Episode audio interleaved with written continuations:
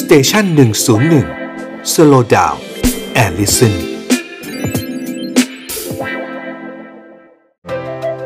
มื้อสุดท้ายของคนดังกับหมอต้นนายแพทย์กฤษดาซื่อรามพุทธสำหรับมื้อสุดท้ายของคนดัง last meal ในวันนี้นะครับ เราจะคุยถึงมื้อสุดท้ายของบุคคลที่เป็นมหาบุรุษระดับโลกในแง่ของการเป็นขุนศึก นะครับที่ยึดครองแทบจะเรียกว่าค่อนโลกเลย นั่นก็คือพระเจ้าอเล็กซานเดอร์มหาราช หรืออเล็กซานเดอร์ the Great นะครับที่นักประวัติศาสตร์รู้จักกันดีนะครับ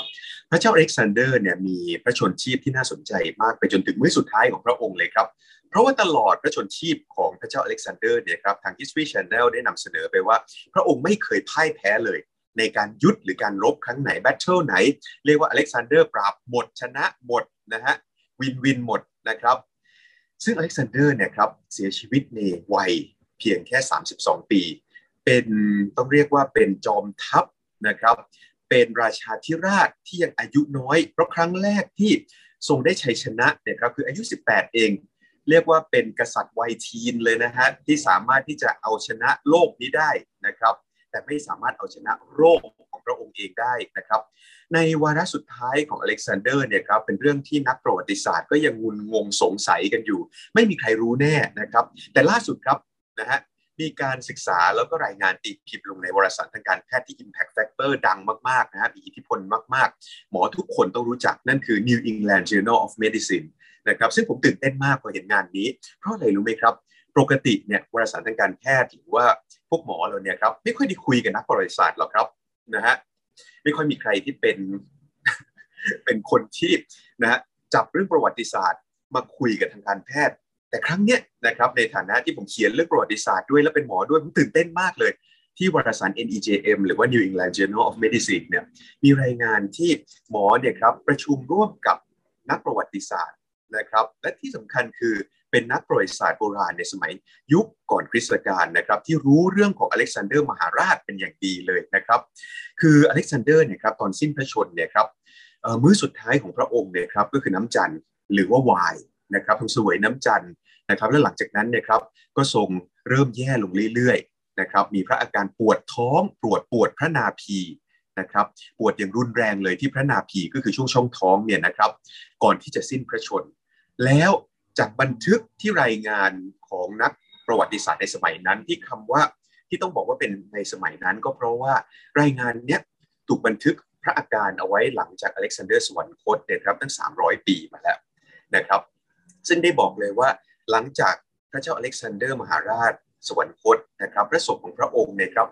อัศนาอัศจรรย์มากที่ไม่เน่าเปื่อยอยู่นานนะครับ เป็นเวลาหลายวันเลยนะครับ แล้วมันเกี่ยวยังไงกันเดี๋ยวจะเล่าให้ฟัง นะครับกับมื้อสุดท้ายในวันนี้นะฮะจากการศึกษาเนี่ยครับมีคนที่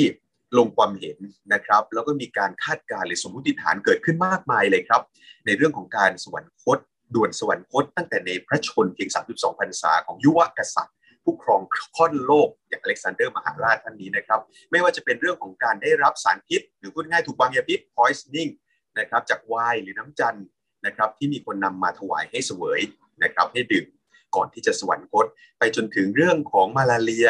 ซึ่งเป็นเชื้อ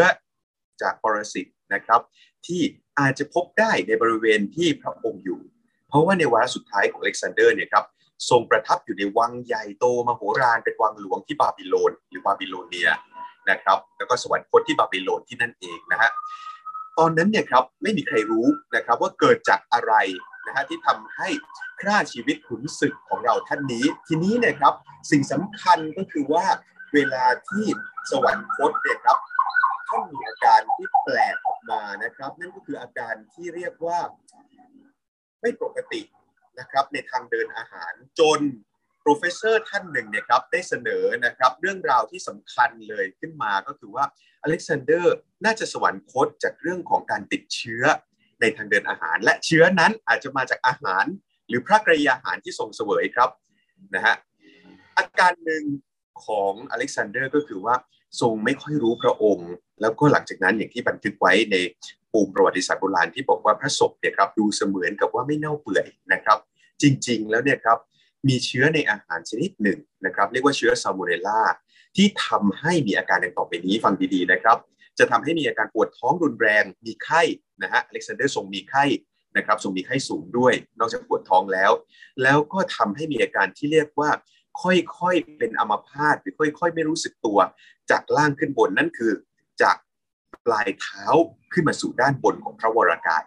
นะครับเขาเรียก ascending paralysis นะครับ และที่สำคัญก็คือไอ้เชื้อซาโมเนลล่าที่ติดทางเดินอาหารตัวเนี้ยมันสามารถที่จะเป็นนานๆแล้วทำให้กระเพาะทะลุ นะครับหรือว่าทางเดินอาหารทะลุเป็นรูได้ ซึ่งทำให้เกิดอาการปวดรุนแรงนะครับแบบทนไม่ได้แบบที่ฝรั่งเรียกว่า excruciating pain เลย ในคนที่ป่วยด้วยซามูเนลล่าแล้วไม่ได้รักษา อย่าลืมนะครับอเล็กซานเดอร์สิ้นพระชนม์เมื่อปีที่ 323 ก่อนพระเยซูคริสต์ประสูตินะครับนั่นก็คือ 2,300เกือบ50 ปีมาแล้วยาปฏิชีวนะที่ฆ่าเชื้อเพิ่งมีเมื่อปี 1950 มานี้เอง เพราะฉะนั้นเนี่ยครับแน่นอนครับ ถ้าอเล็กซานเดอร์เป็นซามูเนล่าในครั้งนั้น ก็ไม่มียารักษาพระองค์แน่นอนนะครับและอาการทั้งหลายที่บอกว่าพระศพดูไม่เน่าเปื่อยนั่นอาจจะเป็นเพราะว่าเชื้อซามูเนล่าที่มาจากพระกระยาหารเสวยเนี่ยครับทำให้พระองค์เนี่ยครับเกิดอาการคล้ายกับเป็นอัมพาตที่เรียก ascending infection หรือ ascending paralysis อย่างที่บอกไปแล้วนะครับ มันทำให้เกิด paralysis แบบค่อยๆนะครับจากปลายเท้าขึ้นมาข้างบน เหมือนอเล็กซานเดอร์ถูกสาปให้เป็นหิน ทั้งๆที่ยังรู้พระองค์นั่นแหละครับ นะเพราะฉะนั้นพูดง่ายๆว่าที่นักประวัติศาสตร์โบราณเนี่ยบันทึกเอาไว้ว่าพระศพไม่เน่าเปื่อยจริง ๆ แล้ว ตอนนั้นเนี่ยอาจจะเป็นเพราะพระองค์เข้าสู่ภาวะที่เป็นอัมพาตจากไอเชื้อซาโมเนลล่าตัวนี้ครับก็คือยังรู้สึกพระองค์ แต่ไม่สามารถขยับพระวรกายได้แล้ว นั่นถึงเป็นสาเหตุว่าทำให้คนโบราณเขาคิดว่านั่นแหละพระองค์ตายไปแล้วหรือสวรรคตไปแล้วแต่พระศพไม่เน่าเปื่อยนะครับ เรื่องนี้เป็นเรื่องที่แม้แต่ทางการแพทย์เองนะครับ แล้วก็นักประวัติศาสตร์ ในเรื่องของประวัติของอเล็กซานเดอร์เองเนี่ยครับก็รู้สึกว่าเป็นไปได้และน่าสนใจมากเขาถึงได้บันทึกเรื่องนี้เอาไว้นะครับจากการที่ประชุมร่วมกันกับหมอและนักโบราณคดีในสมัยก่อนว่าอเล็กซานเดอร์อาจจะมีสาเหตุสิ้นพระชนสาเหตุหนึ่งนะครับที่เป็นไปได้มากที่สุดอันหนึ่งก็คือเรื่องของสิ้นพระชนจากเรื่องของอาหารเป็นพิษ แต่ไม่ได้เป็นพิษจากคนที่วาง แต่มาจากพระกรยาหารที่สวยเองครับ